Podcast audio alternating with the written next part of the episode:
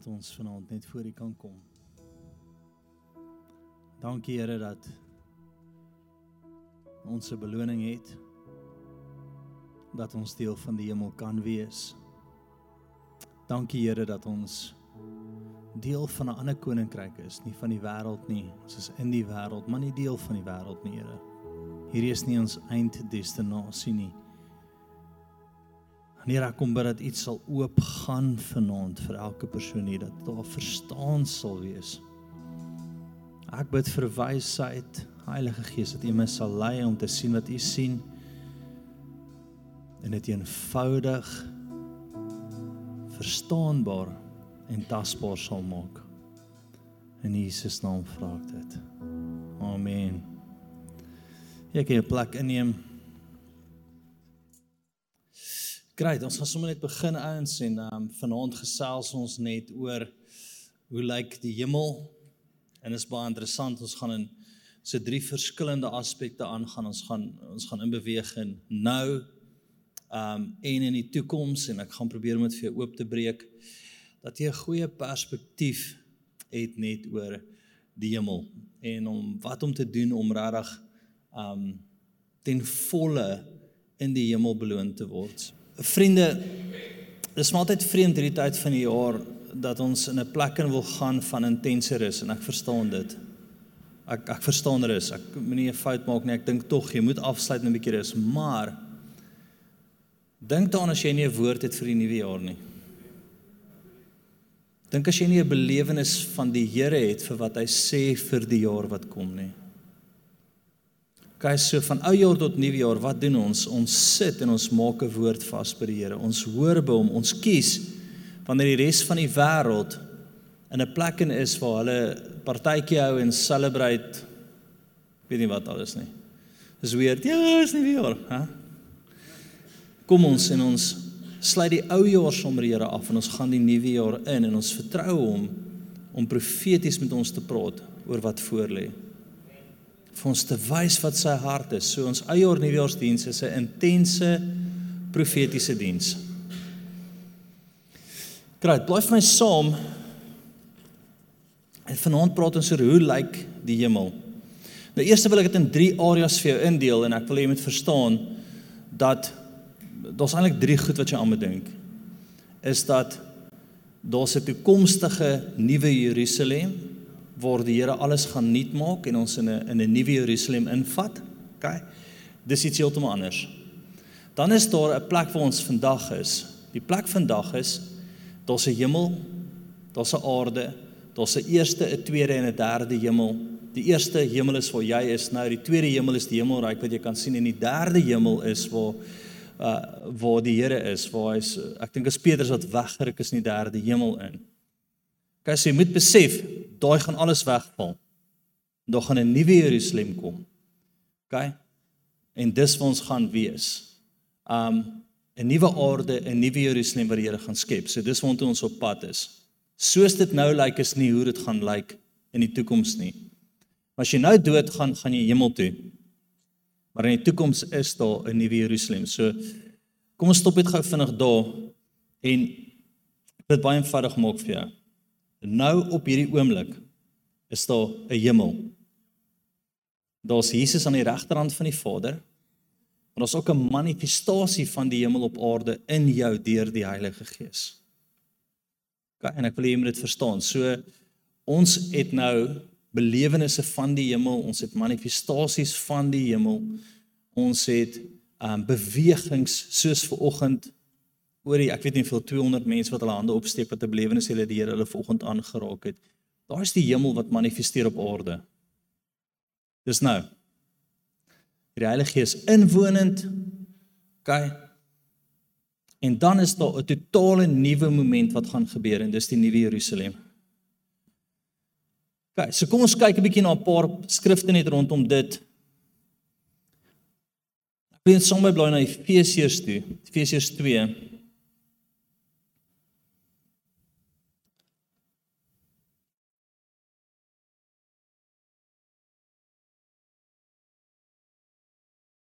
Efesiërs 2 vanaf vers 4. En eers wil ek fokus op waar jy nou. OK? daar was nog nie 'n wederkoms van van van van Jesus nie. Met ander woorde, daar's nie 'n nuwe Jerusalem nou nie. Daar's nie die aarde is nog nie nuut gemaak nie. Net interessant, hoe groot is die nuwe Jerusalem? Kom ons begin net gou met daar. Hoe groot gaan dit wees?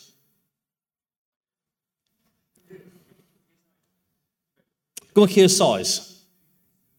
Plus minus 2500 km by 2500 km by 2500 km by 2500 km. En sy hoogte 2500 km. Kyk as jy as jy as jy die die engele wat dit net gou hierdie mic hierdie mic gaan ek verbrand van hom die Here hoor my kan ek hom sagter kry feed ek OK baie dankie Ons niks met my dit soos 'n mic wat dit doen nie Ons gee net so 'n oomblik dat hy net heeltemal sagter gaan as hy dalk klink dit al beter klink dit al beter OK So ek wil net verstaan dat in die toekoms jy dink dalk ek gaan hemel toe soos dit nou is. Dis nie wat gaan gebeur nie. Ons hele realiteit gaan verander. Ons gaan na die nuwe Jerusalem toe. OK? Lente lente en hoogte is dieselfde. Dis 'n vierkant, sê die engele. Hulle meet dit met 'n goudstaaf of 'n goudmeetstaaf het dit mee gemeet in Openbaring 21. En dit is plus minus in ons taal vandag 2500 km, eintlik 2400 km kilometer kilometer en die hoogte van die stad is 2400 km, bietjie meer as dit. Dis alles goud. Die mure wat ons in gaan bly. Nou jy sal vra, kom ons staan mure. Ons gaan nou daarby kom. Die mure gaan is omtrent so 160 plus meter hoog. Nou jy dink hierdie massiewe stad en ons mure. Sy sê maar kom er om mure wees. Sal by kom. Die mure is edelgesteentes. OK. Dan is daar poorte, noord, oos, suid, wes. Staan drie poorte, drie poorte, drie poorte, drie poorte. Jy kan gaan kyk, is alles in Openbaring 21. OK. Maar jy moet besef jou realiteit nou. Die realiteit nou is eenvoudig, is eenvoudig dat wie gaan hemel toe? die wat Jesus aangeneem het. Punt. Lees dit daar begin en vir jou sê daar is nie klomp weg. Daar's nie meer as een weg na die Vader toe nie. Dis net deur Jesus Christus aan te neem as jou saligmaker en verlosser. OK. So eerste wil jy sien dat deur Jesus aan te neem, gaan jy hemel toe. Maar daar's geen beloning wat ek sê, daar's bitter min beloning deur om net aan te neem. Dis net waar dit begin. As ek vir so kan, as ek vir so kan eh, so prentjie kan skets is dat daar's 'n wegspring jou wegspring is om Jesus aan te neem. OK. Jou wegspring is die aanneem van Jesus. As jy saligmaker en verlosser. Dis waar jy begin daai gaan vir jou geen beloning aan die ander kant gee behalwe die ingang nie. OK. Dan gaan ons in krone in. Krone is jou beloning. En elke kroon het iets anders wat jy moet doen. OK, so baie ons kom en sê, "Wat jy sê ek het die Here aangeneem, ek is nou OK." Nee, jy is nie OK nie. Baie geluk, jy maak dit in die hemel in, maar dis nie waar dit gaan nie. Jy wil vir ewig beloning ontvang kan jy wil vir ewig beloning ontvang. En dis vir ons nou gaan kom en ongelukkig gaan almal se beloning nie dieselfde lyk nie. Dis vir die prys wat jy betaal het op aarde is daar beloning en ek gaan in alles ingaan. So eerste wil ek jy moet besef is daar's 'n hemel nou en daar's 'n aarde nou en daar's 'n hel nou. Hemel en aarde gaan verander. OK, met 'n nuwe Jerusalem. Maar jou realiteit nou is dat jy is deel van die hemel en van die aarde. Tweede is al is Jesus aan die regterhand van God en die Vader is in die hemel is daar 'n manifestasie van sy koninkryk op aarde deur jou. So die hemel kan inwonend wees en dit kan manifesteer op aarde nou. Eendag gaan dit heeltemal verander, maar dis ons realiteit op hierdie oomblik. So kom ons kyk eers na prakties Nou, hoe laat jy die hemel manifesteer nou? Nee, dis jou realiteit nou. Dis waar jy nou is. Kyk, ons doen gou iets vat jou hand. Stom voor jou mond. Blaas. Jy lewe nog. Die battle is nog nie verby nie. Dis jou realiteit nou. Kyk, en ek daar's so 'n salwing op hierdie ding dat ek eens ons ek wil hê jy moet dit hoor. Efesiërs 2, gaan vir sien toe 4 en 5. Kom ons begin daar. Maar God wat ryk is in barmhartigheid, het ons deur sy groote liefde waarmee hy ons liefgehad het, ook toe ons dood was deur die misdade, lewend gemaak saam met Christus. So jy is lewend gemaak saam met Christus. Wanneer toe jy jou lewe vir hom gegee het en hom aangeneem het as jou saligmaker en verlosser, jy is lewend gemaak. Daar is jou ingang, daar is jou wegspring. Maar dan sê hy volgende ding: En uit genade is jy gered en saam opgewek en saam laat sit in die hemel in Christus Jesus. Ek stop gou vinnig daar. Jou realiteit nou is hemelse gesag en autoriteit hemelse plekke. OK, met ander woorde, kom ons vat na die volgende vers toe. OK. Gaan van Matteus 6 vers 9. En dan spraak nou oor jou realiteit nou, nê? Nee? Matteus 6 vers 9.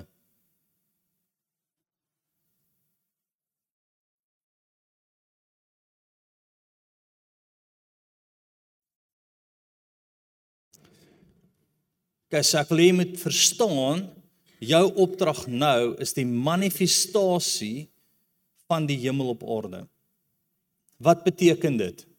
Soos ver oggend toe ons bid en al vind genesing plaas oor die hele plek, is daar hoeveel mense wat kan terugwys en sê maar Jesus is 'n werklikheid. Dis jou verantwoordelikheid nou. Die manifestasie van die hemel op aarde. Wat beteken dit eenvoudig? As iemand voor jou staan en hy het 'n demoon, in die hemel is daar nie demone nie. So jy wil jy moet vrykom van demone. As iemand voor jou staan en hy siek, wil jy vir hom bid vir sy siekte. Hoekom? Want dit is nie in die hemel nie. So ons wil die Here vertrou om te genees. Verstaan? Die manifestasie van die hemel op aarde om mense te laat terugkyk na Jesus toe. Dis jou werk nou, hemel op aarde. Kom ek lees dit gou vir jou. Okay, so jy moet die drie fases verstaan. Die Here is so goed, hierdie maai klink al beter. Is die Here nie lewendig nie? Jy moet verstaan, jy's op aarde nou. Dis jou eerste plek. Tweede plek, daar's 'n hemel. God sit in die hemel, Jesus aan die regterhand van God. OK? Dis die tweede een. Die hemel manifesteer deur jou op aarde. OK? Of op enige manier, maar deur jou verkieslik, deur ons gehoorsaamheid om terug te wys na Jesus toe dat mense hom aanneem. So dis die manifestasie nou. Dan is daar 'n derde fase van 'n nuwe hemel of van 'n nuwe Jerusalem wat kom. OK? En hierdie alles wat jy nou daarmee doen het 'n impak daar. OK, so kom ons kyk na die skrif. Matteus 6 vers 9. So moet julle dan bid, onsse Vader wat in die hemel is, laat U naam geheilig word, laat U koninkryk kom, laat U wil geskied soos in die hemel, niks net so ook op die aarde. Soos in die hemel, net so ook op die aarde. Ek wil jy moet jy moet nou wakker word. Okay, luister gou vir my. Soos ek voor iemand staan, moet ek dit vir myself vra, is hierdie in die hemel? Siekte? Nee. Matteus Matteus 16 vers 20 sê en hy het saam met hulle gewerk deur die wondertekens wat daar gevolg het om die woord te bevestig. Kom ek lees dit net vir jou want ek quote dit nou heeltemal verkeerd. Gaan van Matteus toe. Daar hoe lyk die hemel? Dit dit help nie ek verduidelik vir jou hoe lyk die hemel as jy nie weet hoe die hemel nou lyk nie. Want ons se hemel nou en ons se toekomstige Jerusalem en daar's 'n plek waar God en en die Vader en Jesus nou is. Verstaan, jy moet besef hoe dit nou lyk en hoe dit gaan lyk. Matteus, ekskuus, Markus 16, ek is jammer. Markus 16:20 sê: Maar hulle het uitgegaan en oral ge, gepreek en die Here het saamgewerk deur die woord bevestig deur die tekens wat daarop gevolg het. So die Here wil sy woord bevestig deur wondertekens dis hoe die hemel nou manifesteer op aarde deur jou. Maak dit sin vir jou? Jy, jy verstaan dit. Ons moet bid dat die hemel aarde toe kom deur wondertekens. OK, deur Jesus wat saam met ons werk om homself te openbaar. Dis waar ons realiteit nou is rondom die hemel. OK. Kom ons gaan nog 'n skrif verder. Hier is nie op die op die bord nie, maar ek som met my blaai sin toe. Lukas 17:21.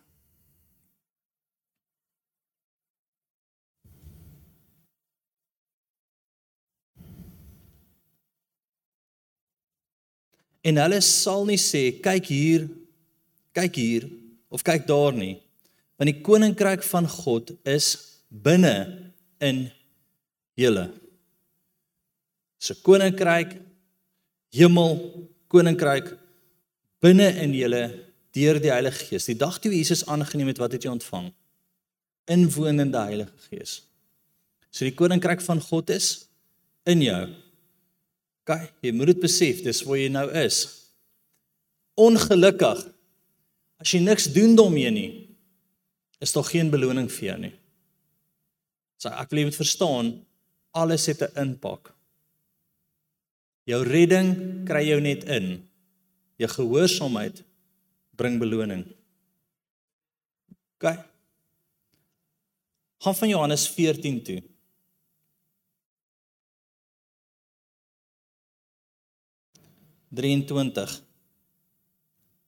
Jesus antwoord en sê vir hom: As iemand my liefhet, sal hy my woord bewaar. En my Vader sal hom lief hê en ons sal na hom toe kom en by hom woning maak. So 'n paar goed wat jy moet verstaan. Het die Here almal lief? Ja. Wat se daad het hy gedoen om te wys dat hy almal liefhet? Jesus aarde toe gestuur.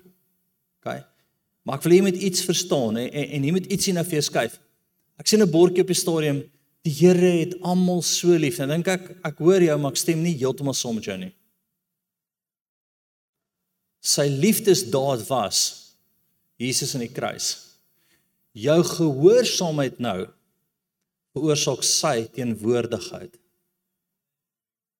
Daar is iets anderste. Hy gaan nie by almal opdaag nie. Punt. Hy gaan nie deur almal beweeg nie. Punt. Jy's confused. Wat bedoel ek in dit? Die kruisiging en wat hy daarvoor betaal het, het vir, dit was sy liefdesdaad. Jou gehoorsaamheid teenoor hom nou is dit wat hom laat manifesteer nou. Ag, Here help hulle. Jy moet hierdie verstaan. Jesus antwoord en sê vir hom: As iemand my liefhet, sal hy my woord bewaar. So as jy hom liefhet, gaan jy sy woord bewaar. En my Vader sal hom lief hê en ons sal na hom toe kom en by hom woning maak. Want hy wat my nie liefhet nie, bewaar my woord nie. En die woord wat julle hoor, is nie myne nie, maar is van die Vader wat my gestuur het. So die bewaring van die woord, die die uitvoer van sy opdragte is beloning. Jy lyk vanoggend confused. Die grootste fout wat jy kan maak is om te dink redding alleen bring beloning. Dit bring 'n wegspringplek. Dit bring 'n ingang in die hemel. Dis dit. Kom ek gee vir jou volgende skrif op dit.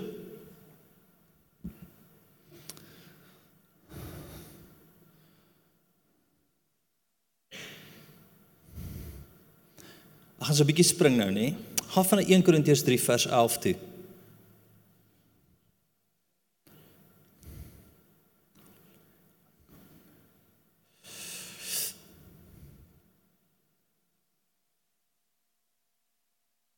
Kyk, hoor gou wat hy so sê. Want niemand kan 'n ander fondament lê as wat daar gelê is nie. Dit is Christus. En as iemand op die fondament gebou bou. So met ander woorde, wat doen wat doen ons? Jesus is die fondament. Ons bou nou op hom.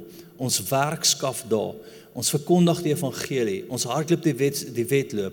Ons is besig om vir siekes te bid. Ons is besig om te werk skaf in die koninkryk van God. Dit is bou. En as iemand op die fondament bou, goud, silwer, kosbare stene, hout, hooi of stoppels. Elkeen se werk sal aan die lig kom. Want die dag sal dit aanwys omdat dit deur vuur geopenbaar gemaak word. En die vuur sal elkeen se werk op die proef stel, hoe danig dit is. En as iemand se werk bly staan wat hy daarop gebou het, sal hy loon ontvang. Jou loon is die bou op Jesus. OK. So hoor gou mooi, jou ingang is Jesus, maar dan is daar werk, dan is daar effort, dan is daar lewe neerlê, dan is daar deurdruk en daai gaan getoets word. Kom ons praat gou oor die twee toetse of die twee oordeels in die hemel. Daar's geen meer veroordeling vir hulle wat in Christus Jesus is nie. Julle verstaan dit, nê? So Jesus gaan nie by jou kom en vir jou sê, "Hai Divan, Ek het gesien dat jy oor die spoedgrens gery het vanmiddag met Jacy se bussie.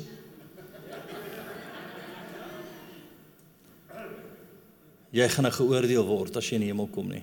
Nee. Daar gaan niks daarvan gebeur nie want ons geen veroordeling nie. Maar jy moet baie mooi verstaan daar is wel 'n oordeelsdag vir die ongereddes. Hulle wat hom nie aangeneem het nie, gaan geoordeel word oor alles wat hulle verkeerd gedoen het. Dis nou hierdie kant, nie hierdie kant nie, maar hierdie kant. Aan hierdie kant is daar 'n ander oordeel. Dis loon. Dis jou werke wat getoets word op Christus gebou. En volgens dit kry jy beloning. Ja, jy moet dit verstaan. OK? So daai is vir ongeredde ouens. Hierdie kant is vir geredde ouens en dan hoe hulle op Christus gebou is. Genesing op Christus gebou, bevryding op Christus gebou. Mense gaan lief hê en vir hulle kos gee omdat die Here vir jou sê op Christus gebou. Nou armes te verstaan, al daai is op Christus gebou en dit word met vuur getoets en dis jou beloning.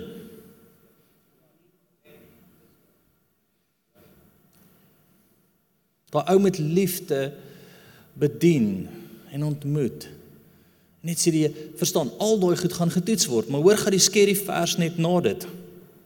As iemand se werk verbrand word, sal hy skade ly alhoewel hy self gered word. Maar soos deur vuur heen. Weet julle nie dat julle die tempel, so hoor gaan vinnig wat hy daar sê. Jy, jy moet nou hier, hier moet jy dit nou snap. Hy praat van gelowiges daar. Nê? Nee? Hy sê dat daar sekere gelowiges wat se werk getoets gaan word en hulle gaan skade ly. En dan sê hy daar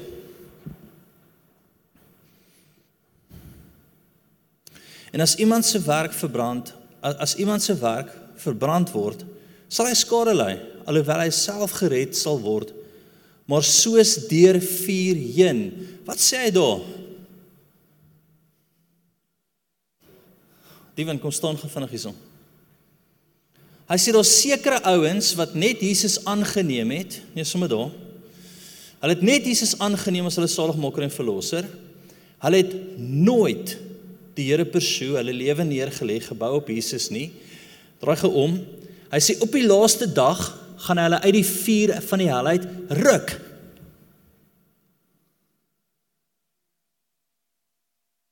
Dit ons sê As jy so, Divan, baie geluk het my op 'n tienerkamp aangeneem. Het jy jou hele lewe eintlik vir jouself geleef? Jou werke is getoets en dit het, het verbrand. Niks het gebly staan voor my nie. So op die laaste dag gaan ek jou uit die hel uitruk. Jy gaan letterlik op die oomblik uitgeruk word en sê nee nee nee nee, jy's gered. Maar dis dit. Baie welkom in die hemel, dis niks vir jou nie. Vir ewig as jy in die hemel by die hek sê nie gaan net hek wees nie, ons nie teologie of voor nie. Al wat ek vir jou sê is daar's nie beloning nie. Jy wil nie daai liga wees nie. Ewig is 'n lang tyd. En, en hy sê dit daar, ek wil dit weer vir jou lees. Nou as iemand op die fondament bou, goud, silwer, so jy bou, jy werk, jy jy's besig in die koninkryk, nê? En jy's nog buitekant besig om te bou op Jesus, nê? En elkeen se werk sal in die lig kom. Van die dag sal dit aanwys. Daai dag is daar oordeel. Ons praat nie van ongeredde mense, ons praat van geredde mense, nê? Daai dag is daar oordeel. Omdat deur vuur openbaar gemaak word. En die vuur sal elkeen se werk op die proef stel. Hoe danig dit? Hoe danig dit is. Die vuur gaan dit aan die proef stel. So daar gaan 'n vuur proef wees vir jou werke. Here, maar ek het hierdie vir u gedoen. Vuur. Ja, my kind, jou hart was suiwer. Dit was vir my. Dit was op Jesus gebou. Dit het oor hom gegaan. Here, maar hierdie het ek vir u gedoen. Nee, daai was jy. Daar's niks in dit nie. Dan wat die skerieste van die skerieste vir my is, as iemand se werk verbrand word, onthou, dit was nie op Jesus gebou nie, sal hy skade ly alhoewel hy self gered sal word, maar soos deur vuur heen. Kyk, ek wil weer met net gou vinnig die perspektief kyk oor waar ons is.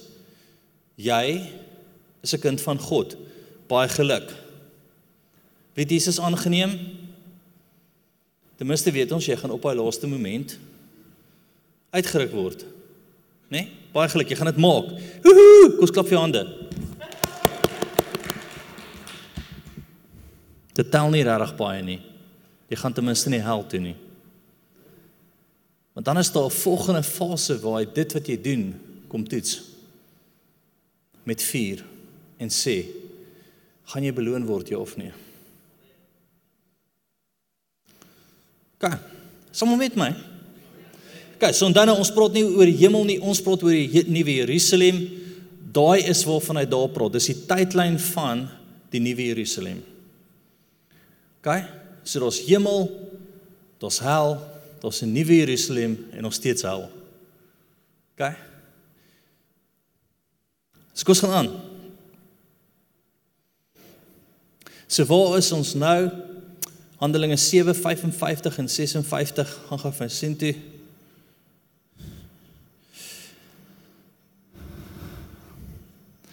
Ek gaan hierdie vir jou baie keer vandag sê.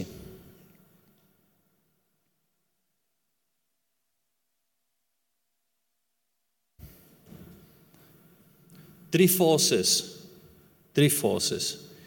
Eersteen het ons gesê jou liggaam op aarde waar jy nou is, nê?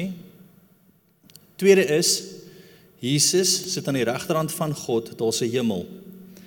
Jou werk skaf op aarde, nê? Eerste redding gee vir jou hemelse gesag. Ons het nou daaroor gepraat, nê? Sy kind, hemel op aarde. Jy jy jy sluit daai oop, jy kan nou deel van sy koninkryk wees. Jou optrede nou bepaal of jy in die derde fase wat die nuwe Jerusalem is, gaan beloon word of net gaan ingaan. vir ewig. Ja, maar sê dis nie cool om dit te sê nie. Jy praat dan dis dis dan rof. Hoor gou mooi, jy het die genade trein so gery, sy tyres het al afgeval. Sy, genade is onbeskryflik groot. Ja, kollega. Dit is Dit gaan jou daar kry. Maar hier waar die goed gebeur, gaan nog nie baie gebeur by jou nie. So wie dink jy tyd om te mors? Kyk, kom ons gaan aan. Kyk, so Jesus maar hy was vol van die Heilige Gees en het die oë na die hemel gehou. Wie is hierdie hierdie Stefanus, nê? Hemel gehou en die heerlikheid van God gesien en Jesus wat staan aan die regterhand van God. So hoor gou mooi, Stefanus op daai moment, nê, nee, kry 'n plek waar Jesus afkyk en staan. Hoekom? Hy het een van die krones gekry. Een van die krones gaan ek nou-nou vir jou lees, is om jou lewe tot die dood toe nie lief te hê nie. En wat het daai gedoen? Daar is beloning uit die hemel uit. So wat wil ons doen? Jesus staan aan die regterhand van God of Jesus is aan die regterhand van God in die hemel nou. Jy is op aarde. Jy is besig om die resies te hardloop. Hoe jy die resies hardloop, bepaal beloning. Stefanus daar het beloning ontvang.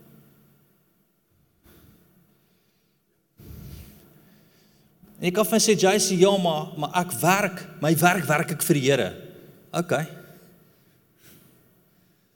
Dit gaan getoets word eendag. So as jy proklameer dat jy jou werk wat jy doen van die oggend tot die aand doen vir die Here want ons staan alles wat jy doen doen tot eer van die Here. As jy sê dit is jou resies wat jy doen vir hom, dit gaan dit gaan getoets word en as dit nie gebou is op Jesus nie my vriend, gaan dit vergaan. Ek wil jy moet verstaan. OK, so ons sê dit, nê? Ons verstaan ons is toekomstige nuwe Jerusalem gaan vir sin toe. Openbaring 21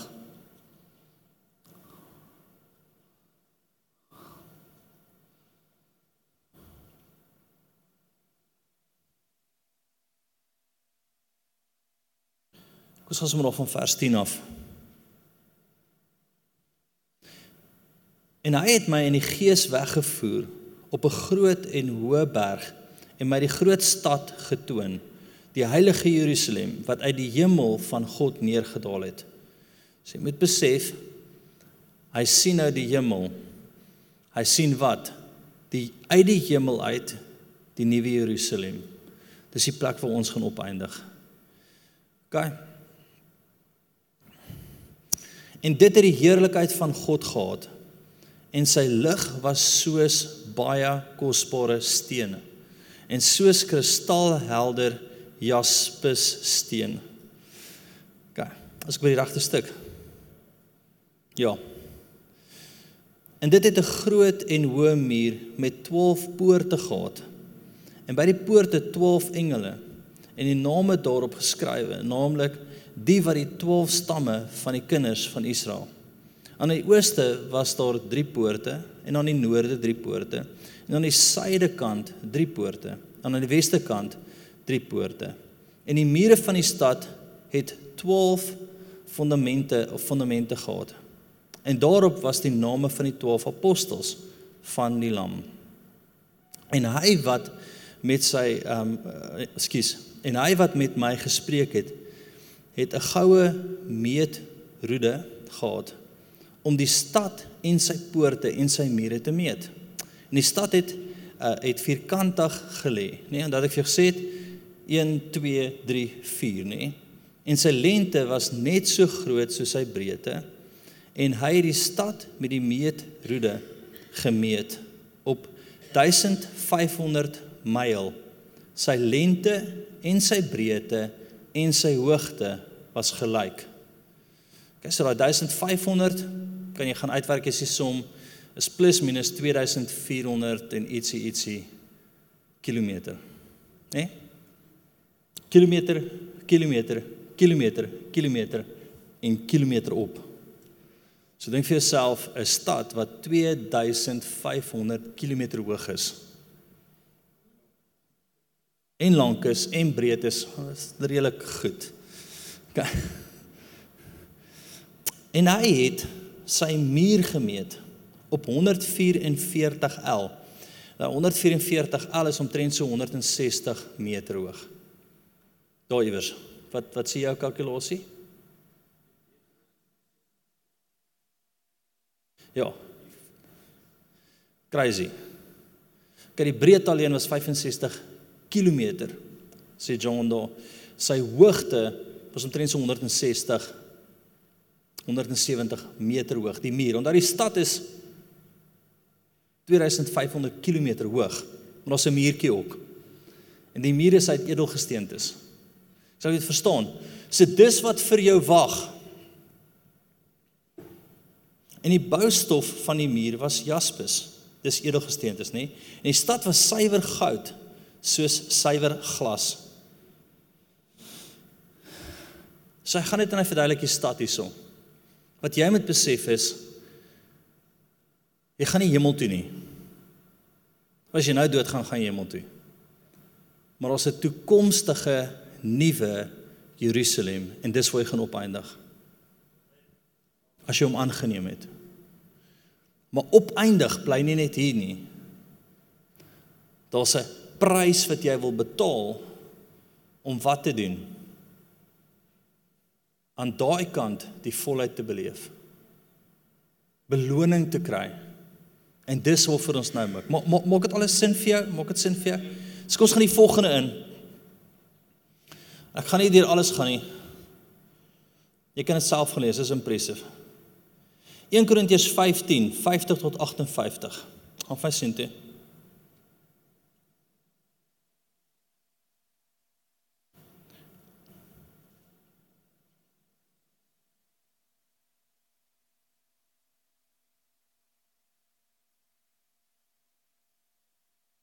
Maar dit verklaar ek broeders dat vlees en bloed die koninkryk van God nie kan beerwe nie. Ook beerwe die verganklike, nie die onverganklikheid nie. Kyk, ek deel julle 'n verborgenheid mee. Ons sal wel nie almal ontslaap nie, maar ons sal almal verander word. OK? In 'n oomblik, in 'n oogwink, bly die laaste blaas die laaste besyn. Want die besyn sal weer klink. OK? En die doodes sal onverganklik opgewek word en ons sal verander word want hierdie ver, verganklike moet met 'n onver, onverganklikheid bekleed word. So wat sê hy daar? Jy gaan 'n verheerlikte liggaam kry. Hoe cool is dit nie? So hierdie kas van jou, nê? Nee, ek draai hierdie hemp wat jy nie my pen sien nie, nê? Nee, ons is nou in daai liga. OK, hy hang mooi reguit, so jy kan nie die dip hier onder sien nie. Jy moet besef dat dit gaan weg. Ek wil hê jy moet hierdie besef dat soos jou liggaam agteruit gaan, raak jou tyd al hoe minder om beloning te kry.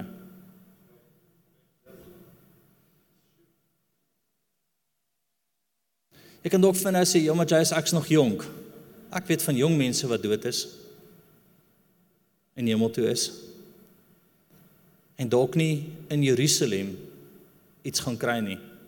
Kom ons praat gou oor die age of understanding. Hoe oud is die age of understanding? Se skrif wat praat van die age of understanding. Wanneer kan 'n kind hel toe gaan? Age of understanding. Dis nie 'n tyd gekoppel nie, dis 'n verstaan. As jy verstaan tussen goed en kwaad, kan jy hel toe gaan. Of hemel toe. Age of understanding. Gaan soek dit, daar's 'n skrif daaroor. Maar age of understanding gee ook vir jou beloning. Die Here gaan nie weer kom en sê, "Ag, jy's nog jonk nie." Jy het nie lekker geweet nie. Nee. As dit klaar is, gaan jy hemel toe.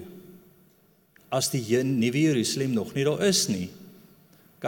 As die nuwe Jerusalem daar is, is alles in elk geval verby en jy kry beloning. Wat wil ons sê? Jesus wat staan. Ek hoor soveel jong mense wat vir my sê, "Maar ek's nog jonk, ek hoef nie nou voluit vir Here te gaan nie." As jy dit glo, klap jouself. Hard.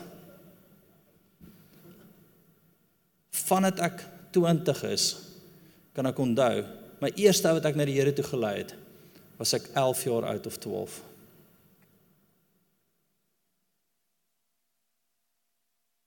Toe ek 20, 21 word, het ek 'n average van ek weet nie hoeveel ouens se week na die Here toe gelei nie, maar hordes.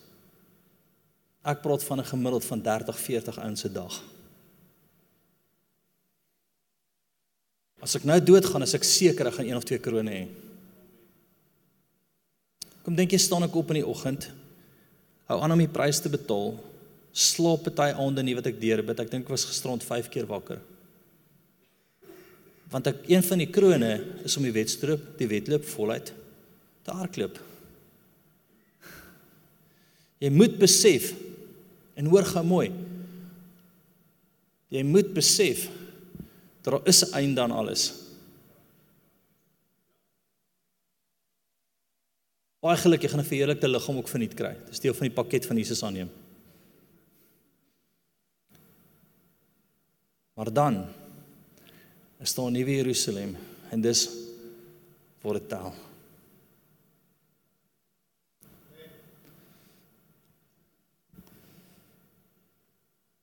So hoe groot dit is maak nie saak nie.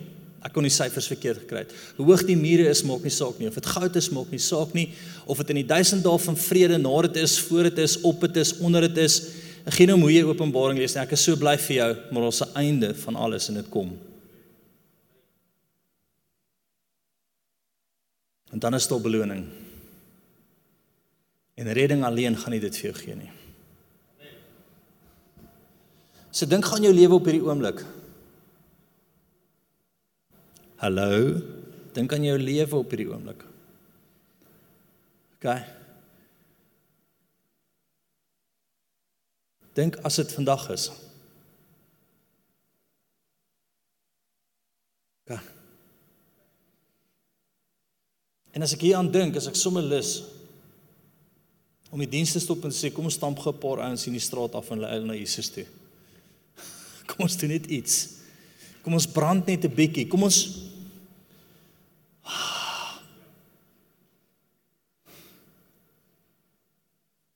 Kom ons gaan aan. Nuwe liggaam het ek met jou gedeel. Beloning, kom ons gaan gou dit in. 1 Korintiërs 3:11 tot 15 het ek vir jou gelees, maar 2 Matteus 5 vers 12 gaan ons my sien toe.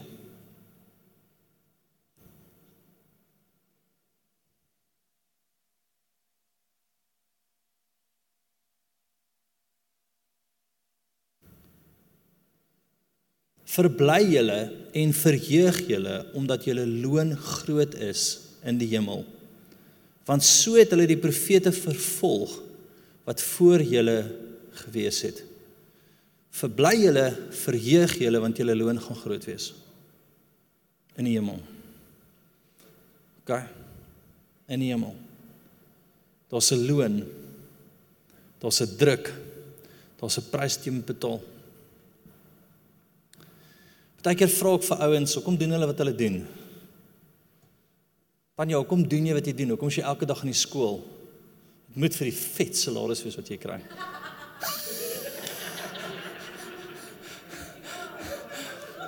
As 'n windgat was ons sê soos JC, jy's op my finansiële raad, jy weet.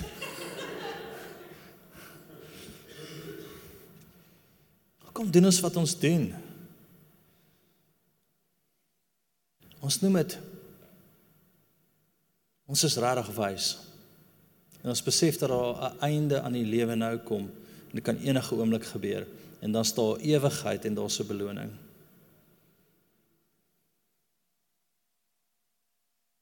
Kom doen ek wat ek doen. Kom staan ek hier voor, partykeer ten spyte van alles wat ek deurgaan en ek bou 'n brug en ek kom oor dit en ek druk verby dit. Dis geen verskoning nie mope nie, ek huil nie, ek sit nie eenkant in die hoekie en bewe en hou myself vas in 'n fetusposisie nie. Ek kom oor myself. Hoekom? Daar's 'n resies wat ek voluit wil hardloop en ek wil daar uitkom.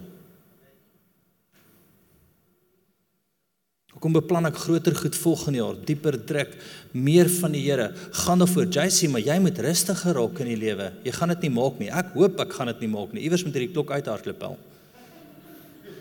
Maar mag dit nie in 'n kruipstadige posisie slap gat wees nie. Mag dit met 'n strive wees.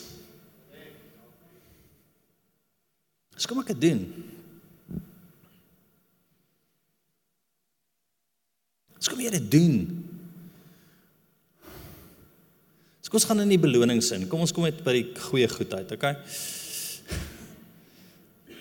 Kom ons lees nog iets. Gaan van Matteus 16 toe. So ek wil weer vir jou verduidelik. Waar is jou realiteit nou? Jy's op aarde. God is in die hemel. Jesus is aan sy regterhand. Jesus kan eider staan oor wat jy doen of sit en vir jou sê welkom, jy het dit gemaak. Dis baie bly vir jou, jy's in die hemel. Staan is wat ons wil hê. Staan is wat vir ons beloning gee. Staan is krone. Staan is ewige reward. Daar's 'n verskil tussen die twee. Jy wil nie die ou wees wat uitgeruk word en sê baie geluk jy's hier nie.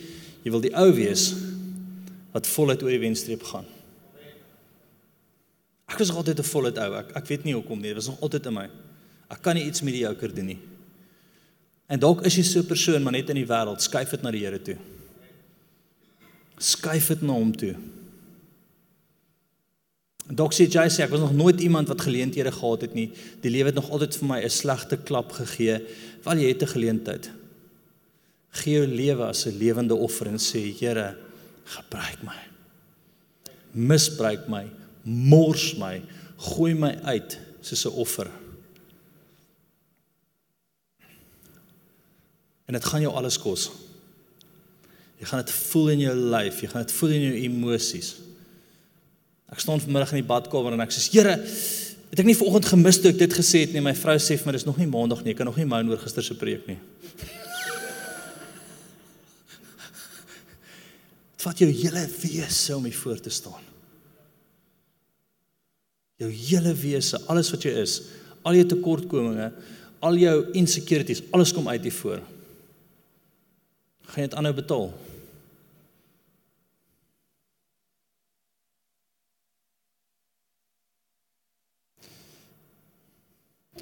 Matteus 16 27 as jy dit doen. So ons het 3 weke hieroor praat, nee, ons gaan elke week iets anders van die hemel hanteer. Want die seun van die mens staan gereed om met sy engele die heerlikheid van sy Vader en met die heerlikheid van sy Vader te kom. En dan sal hy elkeen vergeld volgens sy dade. Voorwaar ek sê vir julle, daar is sommige van julle wat hier staan. Ek gaan nie in dit ingaan nie. Hoor wat hy daar sê. Hy sê die Here staan gereed. Jesus staan gereed. Hy wag op die Vader, nê? Nee, om te sê, is dit nou die laaste dag? Is dit die laaste dag? Want die Vader weet, is dit die laaste tyd? Hy staan gereed met die engele. En wat sê hy? Om elkeen te vergeld volgens sy dade. Konteks daar praat hy met jou kerk. Ongeredde ouens het 'n ander oordeel. Hulle staan hierdie kant. Dit is jy het my seun nooit aangeneem nie. Dis 'n onvergewentlike sonde. Jy gaan hel toe. Hierdie kans beloning.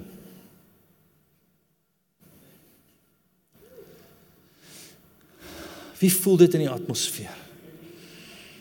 Come on. Come on.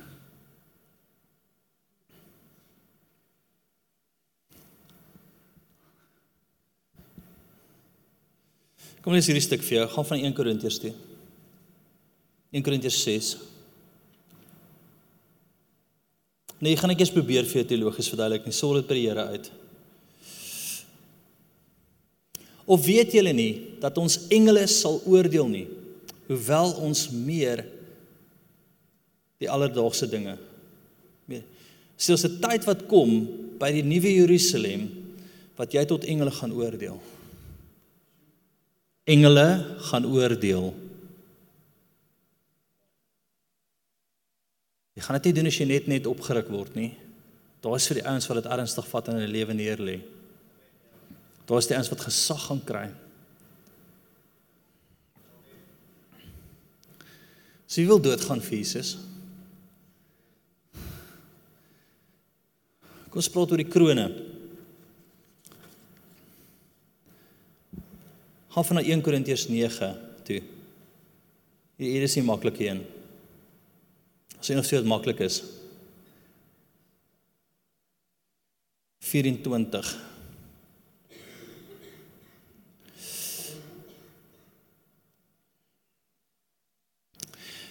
Weet julle nie dat die wat op die baan hardloop, wel almal hardloop, maar dat een die prys ontvang nie? Hardloop sodat jy dit sekerlik kan behaal. En elkeen wat aan die wedstryd deelneem, onthou hom in alles. Hulle nogal om 'n verwelklike kraans te ontvang, maar 'n onverwelklike kraans wat nie verdwyn nie. Die eerste kroon is vir die ouens wat voluit hardloop. Wil jy dit verstaan? Jessie, wat beteken voluit hardloop? Wie het al iets vir die Here gedoen? Jy voel dit siel, liggaam en gees. Jy is seer in jou hele wese. Dit vat alles van jou sielsdimensie. Dit vat alles van jou gees. Dit put jou in totaliteit uit. Daai is voluit hardloop. So die eerste kroon is wat? Voluit vir Jesus gaan. Voluit vir hom gaan die prys betaal, alles opgee om te doen wat hy wil hê jy moet doen. Alles. Alles. Was 'n maklike een, hè?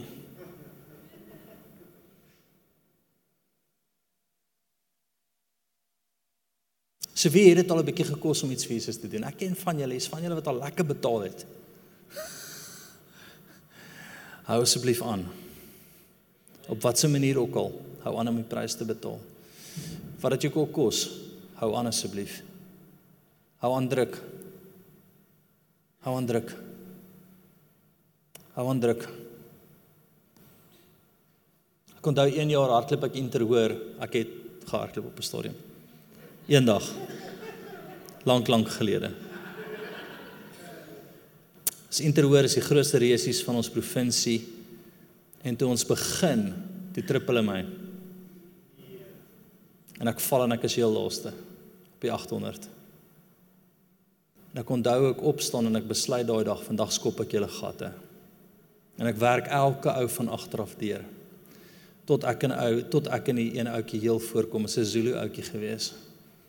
En ons head on die 100 meter hardloop, chase die laaste van die 800 meter.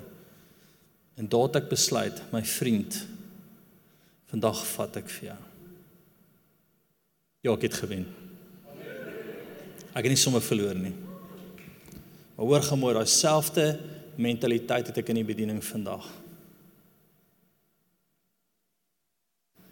Al kos dit my laaste deel van my wese.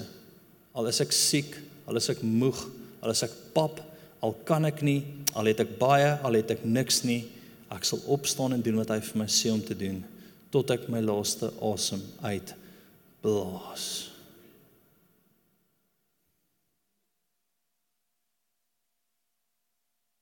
Punt. En ek wil hê jy moet dieselfde in jou hart Maak dit seker is dit op hom gebou. Dit gaan nie oor jou nie. As jy my ken, hier is nie 'n gemaklike plek vir my nie. Maar die Here het gepraat en ek luister. Tweede kroon. Wie sê reg vir die tweede kroon? Gaan. 1 Tessalonisense.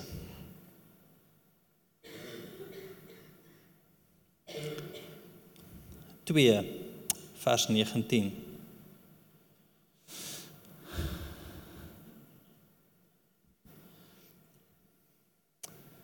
Gaan alle nasies maak mense my? Gaan alle nasies maak mense my? Die tweede kroon is die mense wat jy beïnvloed het.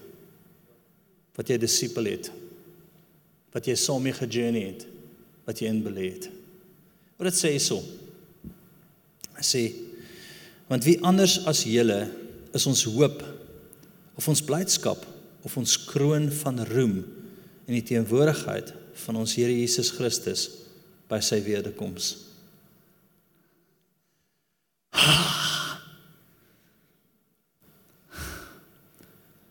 Ek moan eendag by die Here en ek sê Here Ja, kan ek kan, kan dit nie net 'n bietjie beter gaan nie?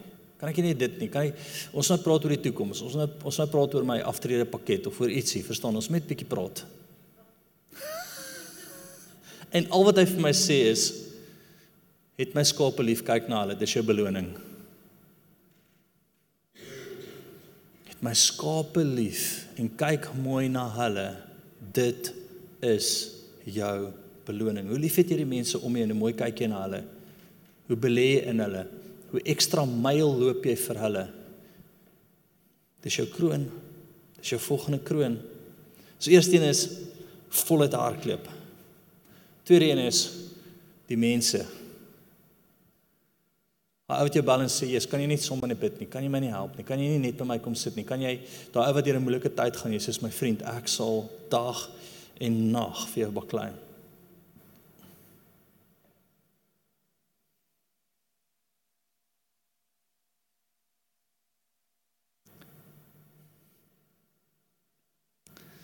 Pad hospitaal toe met Janine en Baba. Kry 'n oproep. Kan jy my help? En dit kom by my op.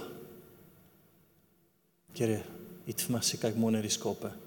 Jesus, ek het jou. Jesus, ek het jou. Kom ek bid saam met jou. Kom ek profeteer oor jou. Kom ek help jou. Dis jou kroon. Gaan jy die prys betaal daarvoor?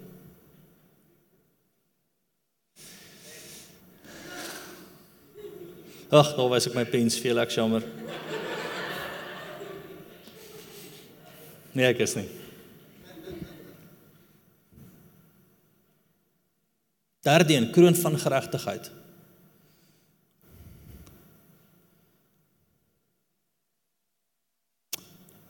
2 Timoteus 4 vers 8.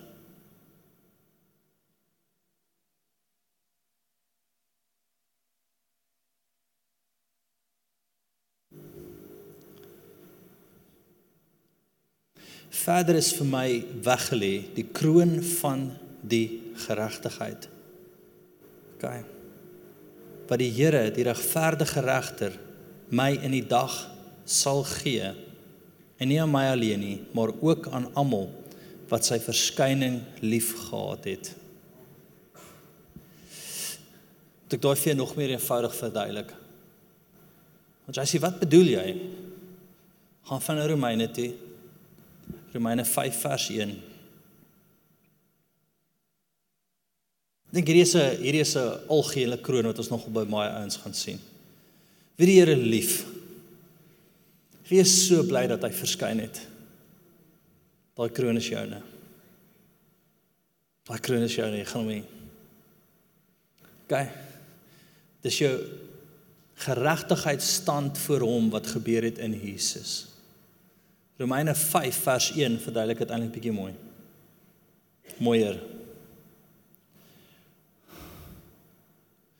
Omdat ons dan uit die geloof geregverdig is het ons vrede by God deur Jesus Christus. Deur wie ons ook deur die geloof die toegang verkry het tot hierdie genade waarin ons staan en ons roem in die hoop op die heerlikheid van God. As Jesus aangeneem het het jy daai kroon. As hy jou opgewonde maak, as jy opgewonde is oor hom, het jy daai kroon. OK, jou right standing, jou geregtigheidstand in hom. Dis Jesus aangeneem. OK, so baie geluk, ek dink 'n groot deel van julle het daarheen. OK, yes. Hy mens jy opgewoon oor die kroon. OK. Streef na die volgende een. Voluit hardloop. Streef na die ander ene. Mense wat jou kroon is na wie na die Here toe lei en wie disipel streef vir hulle. OK. Hoe is die kroon is ons nou? Ons gaan die vierde kroon toe. Die kroon van heerlikheid. 1 Petrus 5 vers 4 gaan vir sien toe.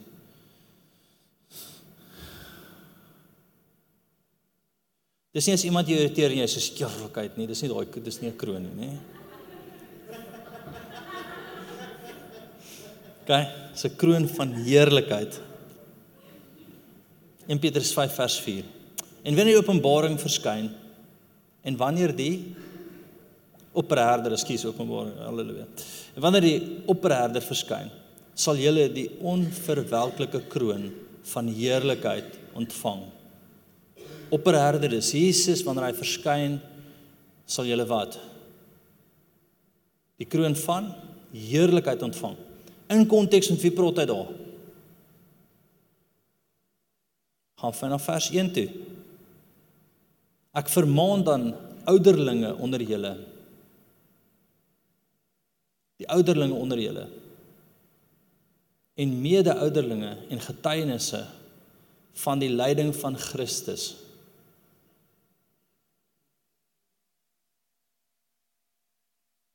Wie praat hy daar? praat met ouens wat in leierskap is oor die skape wat saam lei, saam die prys betaal, nê, nee, Cindy? Al ons leiers. Hy praat van julle daar.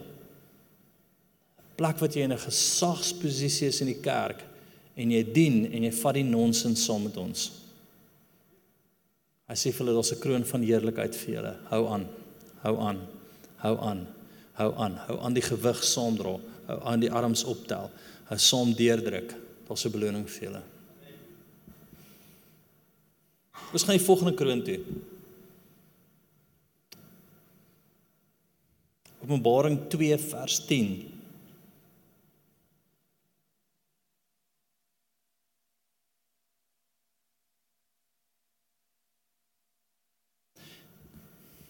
Ek het nog gedink as ek so 85 slaan 90 en ek is nog hier. Gaan ek kyk waar is die gevolgste moslim dorp?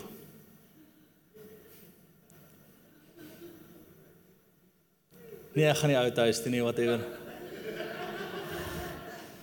Hulle is nog ou huis, ons steel ek die bussie. Met my paspoort weg. As ek daar in Sudan. Jy gaan dan al 100 wees, ou. 190.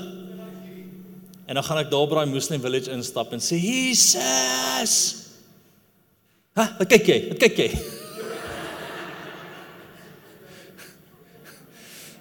Catch me if you can.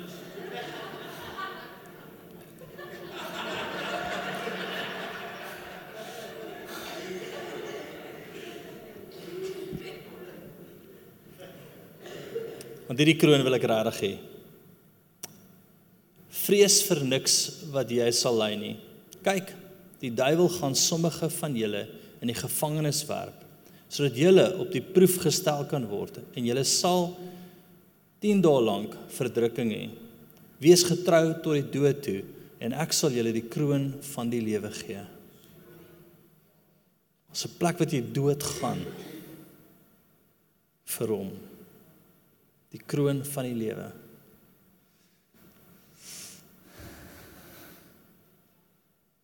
Dis die volgende kroon. Kom ek som op. Kom ek som op.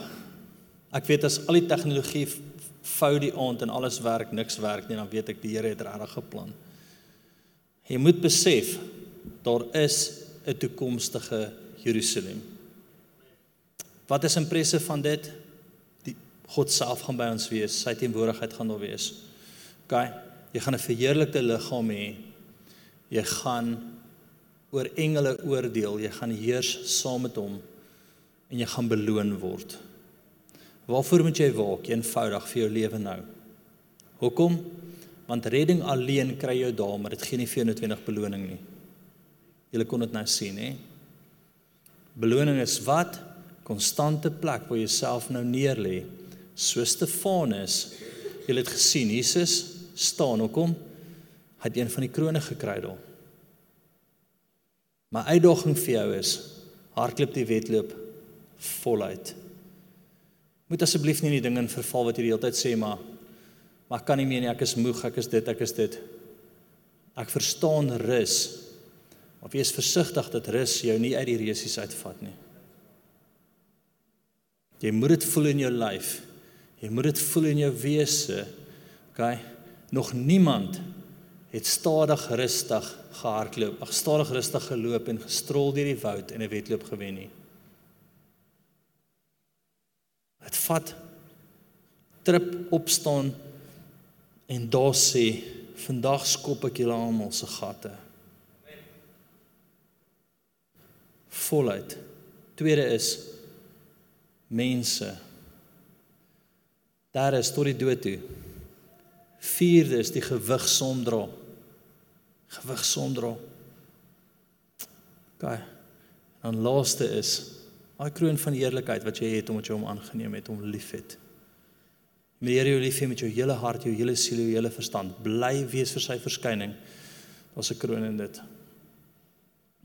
Maak dit vir jou sin vanaand? OK. So om die hemel te verstaan, hoop ek jy verstaan die hemel vandag hier in jou met jou wat 'n geleentheid vir jou gee om die wedloop te hardloop. En aan toekoms nuwe Jerusalem.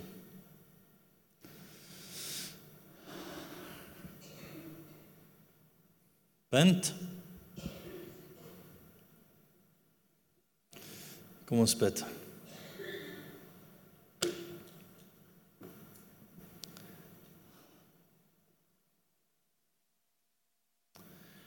Sê net Here Jesus. Dankie dat ek die prys kan betaal. Dat ek myself as 'n lewende offer kan gee. tot eer van U. Ek wil voluit gaan, Here. Ek wil mense lief hê, Here.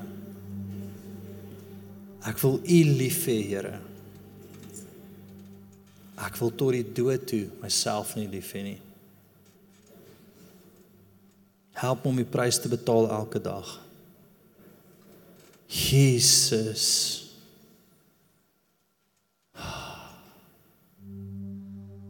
Ek sien hoe blaas die Here oor ons. Ek sien hoe blaas die Here oor ons. Jesus. Dankie Heilige Gees. Staan sommer net, staan sommer net in sy teenwoordigheid. Dan net jou oë toe.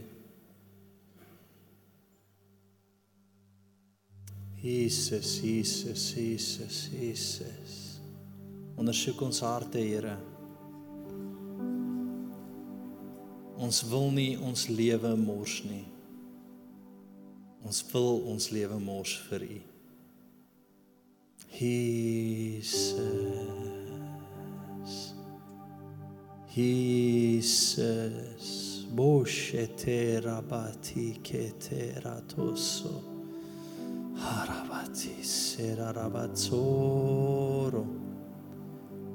Jesus.